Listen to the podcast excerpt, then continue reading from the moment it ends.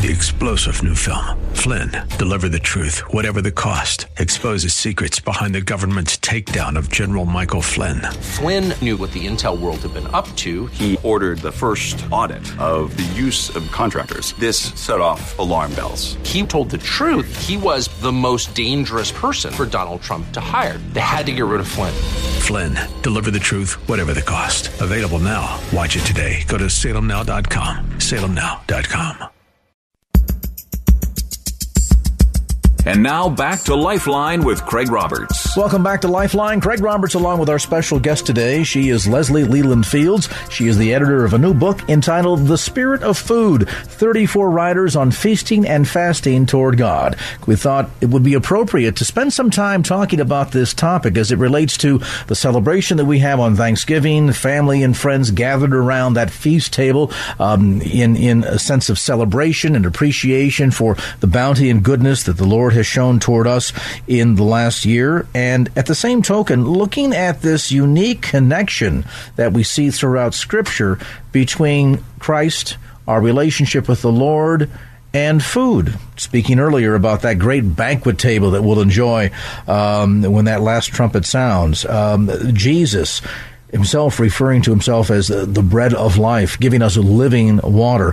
I'm reminded too, Leslie, at Thanksgiving time when my grandmother was still alive, um, and I've tried to continue the tradition um, as I've taken over hosting the, the annual family Thanksgiving gathering to bring foods to the table that were representative of, of a number of, of sources. There was always bread as a gift from earth, uh, fish as a gift to us from the sea, uh, the turkey, of course, things of that sort. Uh, in an Italian household, you might uh, serve wine with the meal, uh, celebrating the, the, the, fruit of the vine. Mm-hmm. Always that sense of trying to connect the big picture. Right. Is that a big part of what your writers do in this new book in terms of connecting the big picture between gathering together? Together for a meal and the way that a meal is celebrated in light of our relationship with the Lord? Oh, absolutely. And they come at it from all different perspectives, which is really fun because some of the writers are. Um, farmers. There's a woman who's a wheat and pig farmer in Canada, and who's, who's talking about it from the perspective of a farmer. Other people are professional chefs. Others are just um, um, someone who grows tomatoes in his Cincinnati backyard.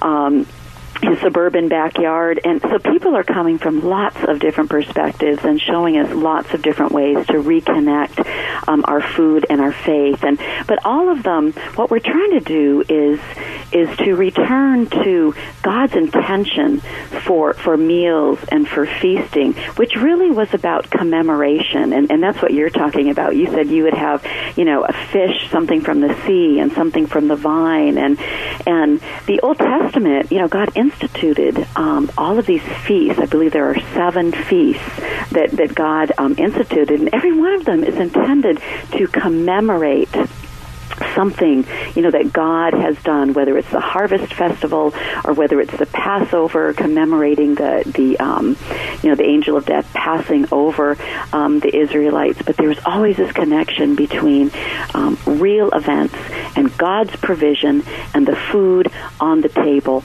And I think as Americans, I think we have we just I, I think we've forgotten forgotten that connection and made it so much about the food.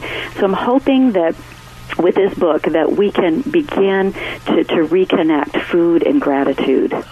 The book is a fun one because you have each of the authors uh, share some perspective, some tell some stories, then they eventually lead into to recipes. So it's it's wonderful uh, the way you, you've combined all of this. And, and interesting, I'm, I'm, curious about where you gathered, how you selected these authors. Uh, we have stories in there and recipes, for example, from a relief workers mobile kitchen that responded to uh, the uh, hurricane down in, in Louisiana, the Katrina. I, I was struck too, one of the writers the goddaughter of a woman who once, in, in running her, her little restaurant, who once cooked for John Dillinger. How fascinating. Yeah, I, you know, there, there's just so many fun stories of how this all came about. But some of the people um, a few people I knew, or some of the people I knew already, and I and I knew that they had really interesting, fascinating thoughts and, and about food and, and interesting food practices. And so I would ask them, uh, like Luci Shaw, with some people, she's quite well known. I said, Luci, would you write an essay on something about f- the connection between food and, and spirit in your life? And so I asked um, a number of, uh, of people to, to write something for me. And then I found other essays um, in, in books. There are some real classic um, essays in there, one from Wendell Berry another from Robert Farrar Capon. So just some and Andre Dubus, some really well-known people who've written beautiful pieces about food. And then there were friends of friends. You know, someone say, "Well, I know this woman who used to be a baker in Manhattan, and she just up and packed everything up and moved to an organic goat farm in Maine, and she's a writer." so it just was incredible how this network just spread out, and and I got all these amazing people to to write for the book. Uh, there are recipes of a kosher nature here that, that take us back to the uh, the Talmud and uh, the way a, tr- a, typical Jewish family would would prepare a meal, which I found interesting. Even vegetarian recipes. Yeah, yeah, there are a few people in the in the book who are vegetarian and who feel very much convicted by God at this point in their lives. That that's you know that's how. Um, they should eat. But you know, the neat thing is, there's when we start talking about food, and then you start talking about. Um, what we eat as a Christian. Sometimes people can get really legalistic about it and start making rules and laws, and and there, there's none of that in here. You know, these are people writing beautifully from within their own food lives and giving us a picture really kind of illuminating some of the possibilities for for um, for eating, you know, in, in a more faithful way. Now, you are based out of uh, our our 50th state. You're way up in Alaska. Actually, we're the 49th. 49th. I'm sorry. I, I, I moved you down a notch. yeah, Hawaii. That's right. Hawaii is 50. Hawaii did come in afterwards. You're yeah. absolutely right. After after World War II, I have to keep my uh, my my numbers straight here in my head. So you're from our 49th state. Um, any any contributions in here from you? Yes. Um, I mean, I have an essay in here um, called "Making the Perfect Loaf of Bread," and um, I bread is a very goes very deep um, in, into my life and my life story. I grew up um, very very poor um, with a, a, a father who didn't work and a mother who with, with six children so she wasn't really able to work and bread was kind of what we lived on we made our own bread and um, this is back in the 60s. Okay, so I'm going to reveal my age here. But um, so we made 21 loaves of bread a week, and that was our that was our main source of food. We didn't have a lot of food, but we did have this bread. And so I grew up making bread, 21 loaves a week, and then and, and I've made all my own bread out at our fish camp. We um, live on an island off Kodiak Island in the summer where we commercial fish for salmon, and it's very remote and I make all of our own bread out there.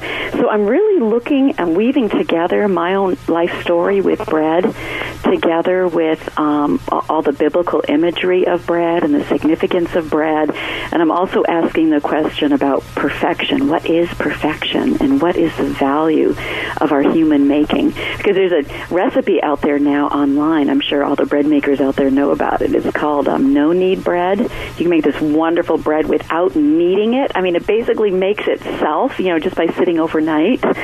And um, to me, it, it is a wonderful bread, but it's sort of tragic to think that you don't have to put your hands in the dough. You know, you don't get to lean your body into it. it the, the bread is just not nearly as, as alive and as much of a creation from your own your own hands and your own body. Um, yeah. So I'm doing a lot of reflection about that. You know, and it's interesting. I, I, think back again to my grandmother and the homemade bread and the smells that would come from the kitchen uh, and how marvelous those experiences were. Uh, again, this sense of, of celebration all the time. Even in Italian tradition, if someone purchases a new home, as you go for the housewarming, you bring a loaf of bread, a large stick of salami, and a bottle of wine for celebration, and that the, mm-hmm. the home would always have uh, sustenance, there, there would always be a food and joy in that home.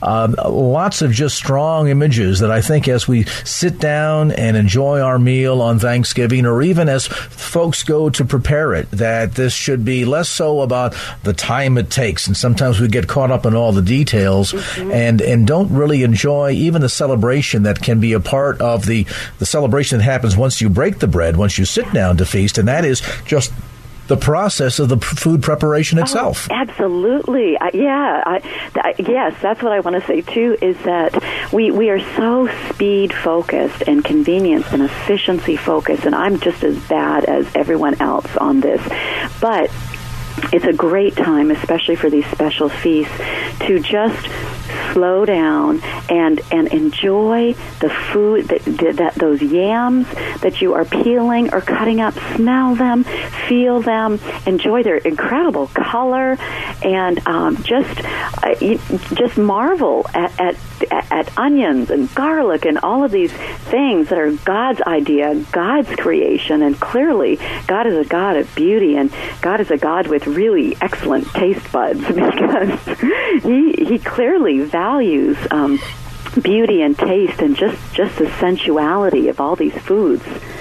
So hopefully we've given you some uh, some more, uh, forgive the pun, food for thought as we head into Thanksgiving. And a delightful book that, uh, while certainly timely for this season, is a perennial that you'll enjoy throughout the year. It's called The Spirit of Food, 34 writers on feasting and fasting toward God, replete with all kinds of really delicious recipes and the kind of spiritual perspective in here that I think uh, gets you refocused on the important things and all of the, the parallels that we see drawn in Scripture between between uh, the sustenance we enjoy, uh, the food that is on our table, and our relationship with the Lord. The book, published by Cascade Books, available through Amazon.com. You can also get more information at Leslie's website. It's simply leslie-leland-fields.com. So just put a hyphen in there between Leslie lelandfields.com and that'll take you right to her website the spirit of food. Leslie Leland Fields, thanks so much for being with us today. Oh, thank you. It was, a lot of fun to talk about this subject. Thank you. And uh, might I say, bon appetit. Oh, and, and, and the same to all your listeners. And now back to Lifeline with Craig Roberts.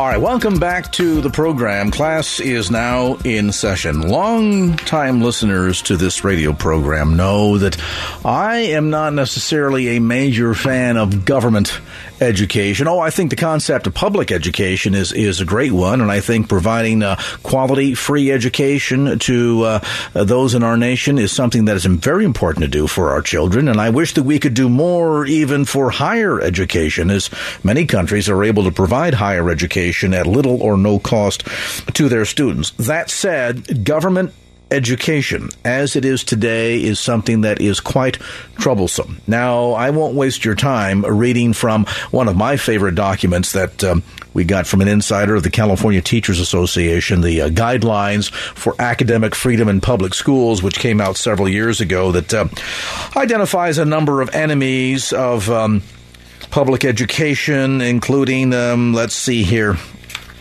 You'll love this enemies list. Uh, some names will sound uh, uh, familiar to you. Uh, the Christian Coalition is on it, Focus on Family, Eagle Forum, Traditional Values Coalition, the Rutherford Institute, Concerned Women for America, um, on and on the list goes. That That's who's on their hate list. And of course, Friends of Public Education, uh, Planned Parenthood, uh, People for the American Way, National Coalition Against Censorship, Americans United for Separation of Church and State, uh, the American Civil Liberties Union, on and on the list goes. I've read some of this to you in the past, uh, and you know that it is an eye opener to be sure. Well, my next guest, in fact, had a little bit of an education, so to speak, on what goes on education himself. Uh, he's the founder of the Education Action Group, regular contributor to townhall.com, owned by this fine radio station's parent company, Salem Communications. Uh, his new book is called Indoctrination How Useful Idiots idiots, I love the subtitle, How Useful Idiots Are Using Our Schools to Subvert American Exceptionalism. And Kyle Olson, great to have you on the program tonight. Thank you very much. There seems to be certainly a significant shift that has taken place in public education in the last uh, 30 or 40 years. I remember uh, Phyllis Schlafly's best selling book, Child Abuse in the Classroom, that exposed what was going on in the uh, 1970s and, and even just prior to that. We've made the shift from what traditionally had been teaching our children how to think to now today teaching them what to think. That's right. And, and in fact, what is happening is we have this social justice agenda in American classrooms where instead of kids thinking in uh, in terms of black and right, uh, black and white, uh, right and wrong, uh, good and bad, um, the social justice agenda is to have students develop this nuanced view where um, you know they're they're thinking in shades of gray, and so uh, this this moral relativism that is being pushed now and so, what I try to show parents and taxpayers um, in my book is all of these examples of lesson plans, textbooks, curriculum, videos um, that are in public school classrooms today. Not every single classroom, uh, but many of them around the country. Um, uh, these issues that are being pushed on kids at very young ages. Um, parents need to know about it, uh, and they need to stand up and do something about it. Let's talk about what they need to know about all of this. I mean, to begin with, we certainly have heard the studies. We know of the reports. We've seen the kids come home with the report cards. We know that achievement at certain levels in government education today is so dismal. And ironically, consistently, the unions have been so opposed to any sort of performance standards to the point where you wonder, well, are, are, they first and foremost there to educate our kids? Is this about jobs or is there something other agenda going on here? Well, unfortunately, I think it really does come down to jobs. I mean, that's why you know you think back um, during the stimulus and uh, and all the other bailouts that have been proposed over the last couple of years, and none of the none of the spending uh, and proposed new spending coming out of Washington D.C. had anything to do with student achievement, um, raising test scores making sure that every child can read when they graduate, which seems like such a radical concept. Um, but instead, it was about jobs and protecting jobs um, and, and those sorts of things. And, you know, on my most cynical days, I think that public education, public schools, are little more than public works projects for the adults. And to some degrees, not only uh, keeping themselves employed uh, with very little standards, and of course, once you get teacher tenure as part of the process, and realize that the largest and most powerful union in America today, and I, and I love to pose this question to uh, the unindoctrinated that will say, well, it must be the Teamsters, or maybe it's the the Longshoremen's Union, or uh, you know some some similar union that they're familiar with, until you tell them, no, it's the NEA, the National Educators Association Association, that is the most powerful union uh, literally on the planet, uh, all of which, and again, I'm not saying that, that teachers don't have a right to collective bargaining and certain, you know, employment protections and things of this sort, but when it goes so far that, that the teacher's rights, even at, at so-called educational uh, liberties um, or instructional freedoms, academic freedoms, uh, take precedence over actually giving the children an education that they can walk away with and do something with, I, I think is an absolute crime. That's right. And, and going back to how you opened the segment where you mentioned the different organizations, that shows that the NEA, the National Education Association, is more about uh, it, it's a political organization. It is not a professional organization saying, how do we make sure that we have a quality teacher in front of every uh, classroom in America? That's not what it's about. It has a political agenda. Unfortunately, it's a hard left political agenda it's run by um, uh, left wing activists um, that are elected and, and make the decisions on behalf of many of the the uh, the rank and file dues payers around the country. And so the the question is. Um, that is that is what we are running into, and so the question is, what can we do about it? And I, there's there's many things. I mean, one, teachers, uh, rank and file teachers uh, who don't like this agenda, who don't like paying the dues to see them go to organizations like NOW and People for the American Way um, and NARAL and all of these other different organizations, Planned Parenthood. they've got to stand up. Teachers have got to stand up and say, "I refuse to do this." And it's not easy. I mean, there was a, there was a teacher that contacted our organization a couple days ago. Um, he tried to get out of the the Michigan Education Association, which, like California, um, is a closed, essentially a closed shop state. But even though he technically dropped out of the union, he still has to pay five hundred dollars a year in dues. And so, if that's to me, that's one of the biggest shams in public education.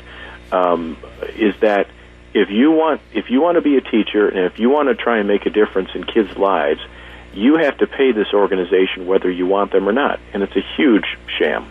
And of course, beyond that, uh, we get into the the instructional integrity or lack thereof, uh, which is going to be, I think, the eye opening focus of our conversation this afternoon. And I I want listeners to really pay close attention. There there's some things that we're going to share with you this afternoon that's going on, most likely in your child's public school that I think you need to be aware of. And I think you'll think twice about whether or not you can actually afford to privately educate them or even homeschool them as superior options. Now, again, let me put in the disclaimer here before I get hate mail and calls of complaints. We're not suggesting that all teachers uh, have an agenda or that they don't care or that they're all about uh, indoctrinating kids. I know a lot of teachers that are fine, hardworking people that really care about kids, really want to equip kids with tools and skills necessary to not just uh, think for themselves, but to ultimately succeed at life and excel in their chosen career or profession, uh, but make a difference in the world too. And we applaud all of them. The criticism today is what goes on in the agenda at the higher levels within the union, the union leadership, and quite frankly, those that do promote, uh, what else can we call it, but a political and social activist agenda. Think, well, how widespread is this? Where do you find out? We'll get to that aspect of our conversation with Kyle Olson. The book is called Indoctrination how useful idiots are using our schools to subvert American exceptionalism. We'll get a time out here, then come back to more of our conversation as Lifeline continues. And now back to Lifeline with Craig Roberts. All right, class. Uh, with uh, school in session here, we should ring. I have a bell ringing there, Richard. I should have brought the bell in here. Um, just to give you an example of some of the agenda taking place that goes beyond just so called academic freedom in the classroom for um, school teachers, but to even the manner in which the influence has taken place in the authorized textbooks. Uh, I, am going to quote on one of them. This comes from page 11 of Kyle Olson's new book, Indoctrination, um, just talking about uh, manufacturing and uh, this uh, this particular passage, and I quote: uh, "Rose was right. Some passages subtly put down the United States. Uh, for example, here's a quote: Companies in Japan make reliable televisions and radios. German factories make some of the world's best cars." Some companies in the United States are very good at making computers. Did you catch that? In America, only some companies excel. Now, it's amazing. I mean, to be sure, um, Kyle, we have seen some amazing advancements in technology by both Germans and by Japanese firms.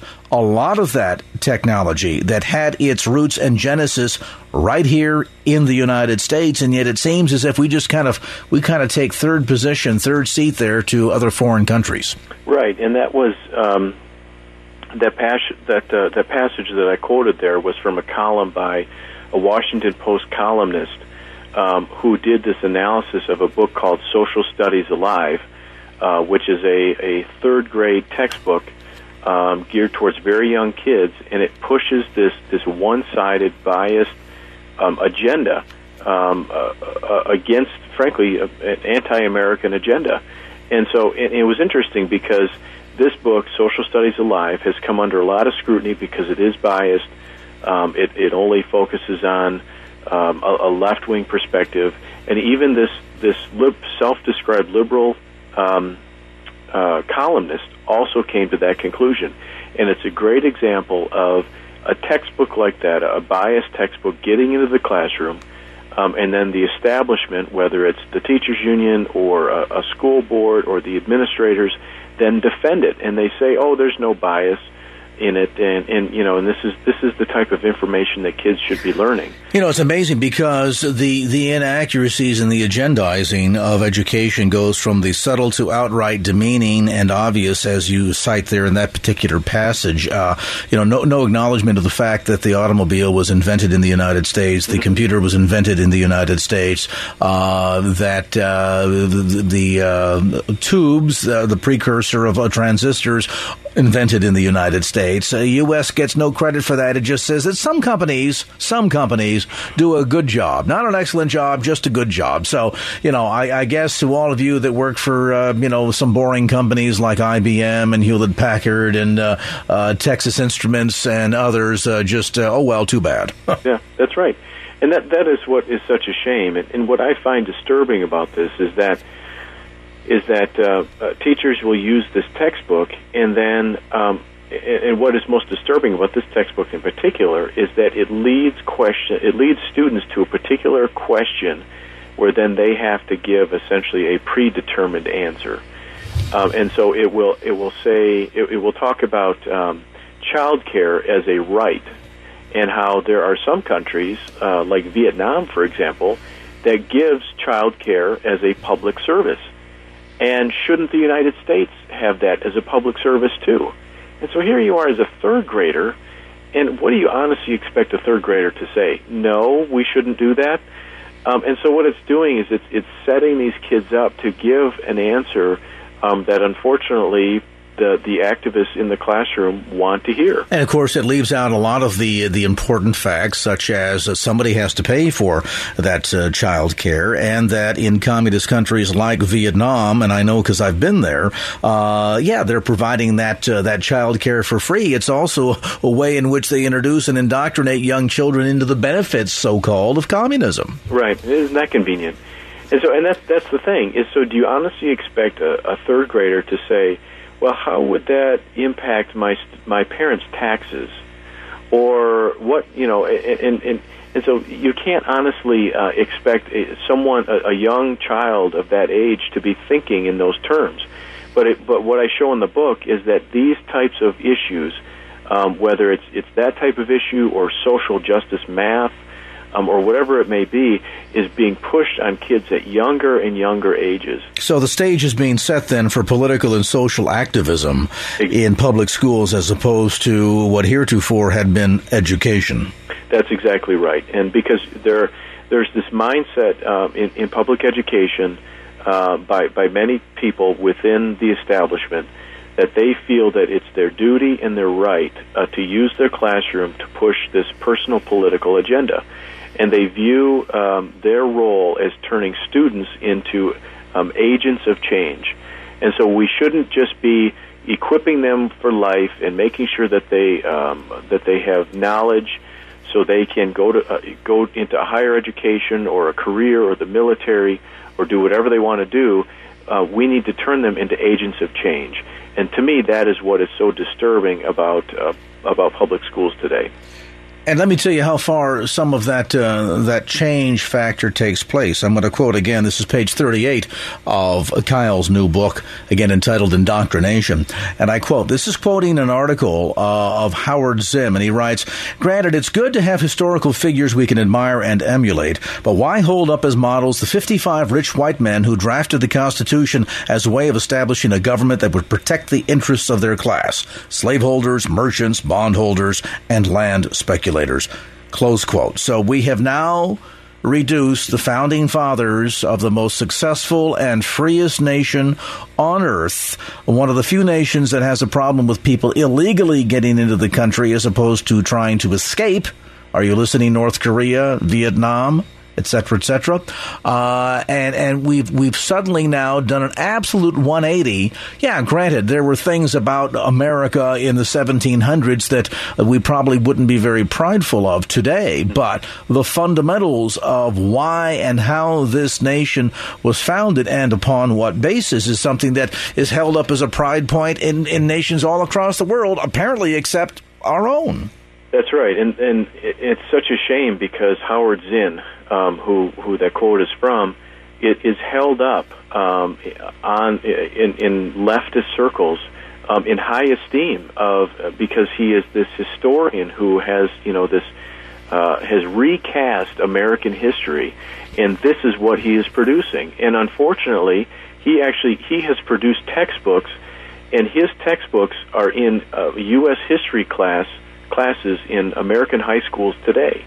And so this is the type of, of um, quote unquote history that high school students are, are being fed.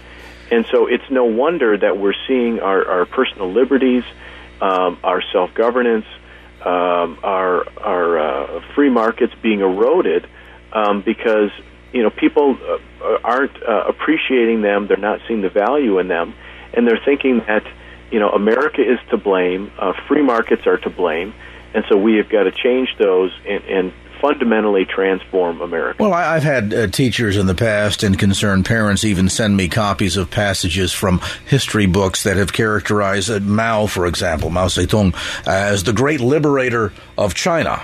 Hmm. Yeah, uh, much like I suppose uh, Stalin liberated the Russians, uh, Kim Jong Il liberated the North Koreans, and Hitler liberated the Germans. We'll come back to more of this startling agenda of what's going on in some circles of public education, not about educating children anymore, but rather indoctrinating them as miniature agents of change for their agenda. Our conversation tonight is with Kyle Olson. The book is called Indoctrination How Useful Idiots Are Using Our Schools to Subvert American Exceptionalism. And now back to Lifeline with Craig Roberts with author Kyle Olson. How deep and widespread is this agenda? Well, uh, let me give you another example from his new book, Indoctrination, uh, teaching lesson plan calendar uh, that. Um, helps teachers highlight for children some of the important dates in history that they need to be mindful of. Um, such as August the 5th, which represents the 30th anniversary of Ronald Reagan breaking the Air Traffic Controllers Union. Or uh, August 10th, the 50th anniversary of the U.S. spraying toxic herbicides in Vietnam. Um, February the 17th, notable for being the birthday of Black Panther Party founder Huey Newton. Uh, let's not forget November the 20th, Transgender Day of Remembrance. Um, how about November the 26th, Buy Nothing Day? Uh, April the 29th, the 20th anniversary of the start of the Los Angeles uprising. People rioted not for Rodney King, they rioted to steal. And that's the uprising. Of course, May 1st is International Workers' Day. And least, let us not forget May 20th, which uh, marks the anniversary of Cuba's independence from U.S. occupation. Yeah, nothing in there about uh, uh, the 4th of July, 1776. Uh, dare we talk about such things as the American moon landing, Pearl Harbor, uh, any of those important events? No, it's all got to have some sort of a agenda behind it, Kyle.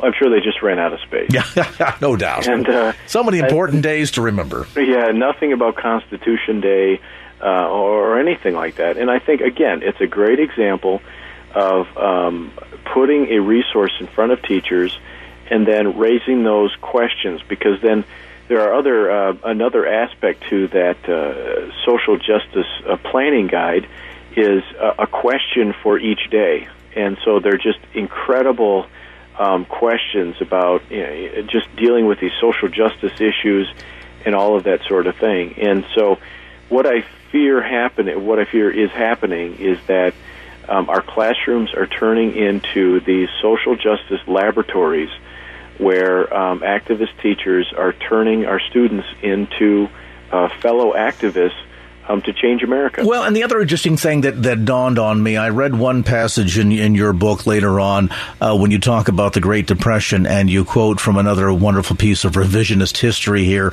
uh, the old adage, those who forget history are condemned to uh, repeat it. Uh, as the curriculum of many of these history books has a very strong pro union driven uh, re- um, revisionism to it. Uh, let me just, this one quote here, and you know, here we are in the middle of the greatest recession that America America has seen, um, uh, perhaps overshadowed only by the likes of the Great Depression of the late 1920s. Um, and if you try to understand what caused the Great Depression and the, the crash of October 29, uh, here's where one history book squarely puts the responsibility. And I quote, Soon, Ford Automobile produced more cars than people could buy. Other business owners made the same mistake and workers were fired. So many people lost jobs that the 1930s were called the Great Depression. Close quote. So it wasn't the stock market crash that pulled the U.S. economy to its knees, that prevented people from having access to the credit and cash they needed to buy these things, that forced companies to fire workers. It was the greed of the companies themselves that produced more goods than where they were capable of selling. Talk about revisionist history. That's right. Isn't that it, it's incredible? And uh, there's another example uh, talking about unions where the California Federation of Teachers has produced many lesson plans um, that teachers are using today. And one of those was how to start your own uh, small business, where they created the, the Yummy Pizza Company, which, you know, on the face of it, you go, well, that sounds interesting. And I, come, I personally, I come from a small business family, um, so I know the dedication and the hard work that goes into, uh, especially starting a small business, but maintaining one. Um, but what I quickly found as I read this lesson plan was that 40% of the lesson plan dealt with starting the union for the employees. And so suddenly it, was obvious what this lesson plan was about was actually was was the union component. And uh, and so the other interesting thing that I find is that so what happens is school districts and states have requirements. So um, students need to get uh, you know X amount of math and X amount of um, English and art and that sort of thing. And so what uh, what the activists will do is they insert these different types of things to meet the requirements. So in other words, in this Yummy Pizza Company example, um, the the art component was creating membership cards and designing a logo for the union. Um, and so it's they are just they're absolutely relentless in, cre- in, in inserting this personal political agenda um, into curriculum. And you know, again, I, I, have no problem if teachers wish to uh, organize and unionize and are looking for, you know, workplace standards and higher wages and things of this sort. That's fine, but don't bring that in as an, as an integral part of your job and recruit your students um, in in the effort to try and then you know uh, be uh, be minions for change and you know maybe some K you can get the you know bunch of six year olds to go out and lobby for higher pay. I mean, it's ridiculous. Well, well and speaking of that there's an example in the book where um, a, a third grade uh, teacher from Milwaukee Public Schools in Wisconsin um, actually had her students write letters um, to the school board complaining about the budget cuts. And again, these are third graders, so these are what eight year olds, maybe nine year olds. Mm-hmm. They can hardly, uh, they don't even know about their family budget, let alone a, a multi million, if not billion dollar um, enterprise that is a, a public school district. And so she had her students write letters complaining about the budget cuts. And it's it, what what we see around the country is example after example of um, of students being indoctrinated, um, students being used as pawns, unfortunately, to do the dirty work of the union. Well, I recall even talking to a young man that was a recent high school graduate, and we got on the topic of World War II, and um, I made some comment about Pearl Harbor, and the date December 7th did not resonate in his mind at all. Um, and after some protracted discussions, uh, he revealed to me that as best as he could recall, yeah, he, he kind of remembered a couple of details about it, but that they probably spent not much more than a half hour talking about Pearl Harbor and World War II and the American involvement in same, both in the uh, the Pacific theater, helping to uh, uh, to fight back the spread of uh, the Japanese uh, onslaught as much as, as well as what we did in, in Europe against the Germans, and and yet though had great recollection of of uh, great detail, uh, spending what he characterized to be about a half a week talking about the results of Hiroshima and Nagasaki. Of course, the events that precipitated all of that, uh, he knew nothing about. So, you know, uh, which came first, the chicken or the egg? In this case, neither, I guess. That's right, and and and that is what is is shameful is we're losing our history, and our students are not coming out of out of school uh, with just very basic knowledge about what America has done for the world and what free markets have done and what capitalism has done. And instead, uh, we are to blame. And, and, and the example of the atomic bombs, you know, we are to blame um, for for you know the horrific events that took place. Um, because um, you know we're racist or we have this imperialist uh, agenda or, or whatever the case may be, and so uh, kids are coming out of, and, and to me, this is the irony: is these are government schools. I mean, you would think government schools would be, if anything, would be indoctrinating students to be a pro-America, but that is not what is happening. I mean, they're coming out of government schools, believing that America is to blame, uh, believing that free markets um, and and, uh, and uh, capitalism are to blame for third world poverty because we go and we exploit uh, countries and we exploit people and we we uh, rape and pillage for resources in all of this. I mean, it's it's it's an absolute shame, um, but it is going on in classrooms around the country. And so again, I say, um, and my question for parents is: Do you know uh, what your students are, what your kids are learning? And if you don't, you need to get educated toward that end, because after all, folks, we are paying for it to the tune of over fifty-five billion dollars a year in the great state of California alone. We've just touched the surface of of a few of the excerpts of Kyle's new book, and it's a page turner, it's an eye opener, and if you've got kids that are attending government schools or grandkids, uh, get educated, would you? And maybe you're going to think twice about uh, what you need to do. And I know it's a tremendous sacrifice to a private school or homeschool a child, uh, but maybe uh, once you read the book, you'll find out it's high time you do so. Kyle Olson, thanks so much for being with us. The new book, by the way, published by AuthorHouse, and uh, you can get copies through Amazon.com or also information through Kyle's website at Kyle, K Y L E, Olson. O-L-S-O-N dot O-R-G. Again, the book Indoctrination, How Useful Idiots Are Exposing Our Schools to Subvert American Exceptionalism.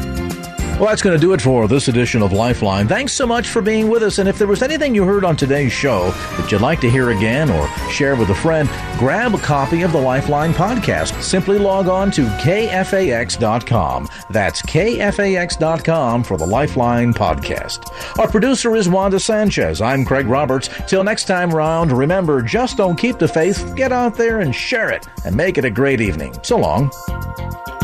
Opinions expressed in the preceding program do not necessarily represent the views of the ownership, staff, or management of KFAX. Copyright Salem Communications, all rights reserved.